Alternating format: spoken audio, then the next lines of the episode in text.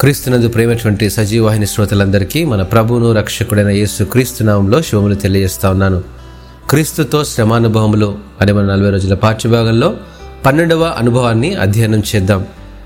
క్రీస్తునందు విశ్వాసం ఉంచుట మాత్రమే గాక ఆయన పక్షమున శ్రమపడుటయు ఆయన పక్షమున మీకు అనుగ్రహింపబడనని ఫిలిపిలకు రాసిన పత్రిక మొదటి అధ్యాయము ముప్పై వచనంలో మనం గమనించగలం. రెండు వేల పదహారో సంవత్సరంలో జరిగినటువంటి ఒక వార్త విన్నాను. జపాన్ దేశంలో హొకైడో అనేటువంటి ప్రాంతంలో కుషిరాతకి అనే రైల్వే స్టేషన్లో రోజు ఉదయం సాయంత్రం కేవలం ఒక స్కూల్కి వెళ్ళే చిన్నారి కోసం ప్రభుత్వం వారు మరియు రైల్వే సిబ్బంది సేవలందించాలని నిర్ణయం తీసుకున్నారంట. అనేక సంవత్సరాలు ఎంత ఖర్చైనా ఎంత భారమైనా భరించి ఆ చిన్నారి భవిష్యత్తు కొరకైనటువంటి ఆలోచన కలిగి ఉండడం నన్ను ఆశ్చర్యానికి గురి చేసింది.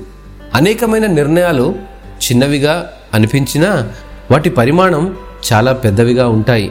దేవుడు కూడా మన నుండి కోరుకునేది ఇదే. క్రీస్తు కొరకైన మన నిర్ణయం చిన్నదిగా అనిపించినా దాని ఫలితం ఊహించని దానికంటే గొప్పగా ఉంటాయని గమనించాలి.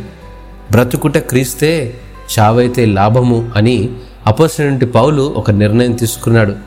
క్రీస్తు కొరకైన ప్రతి శ్రమను జ్ఞాపకం చేస్తూ తానున్న స్థితిని బట్టి కాక క్రీస్తు విషయం వలనైన బంధకాల వలన పొందిన శ్రమానుభవం గూర్చి ఫిలిప్పి సంఘానికి వివరిస్తూ ఈ నిర్ణయం కేవలం క్రీస్తును విశ్వసించటం వలన పొందే శ్రమనే కాదు గాని క్రీస్తు పక్షమున శ్రమపడే అనుభవంలోనికి మార్చేసింది.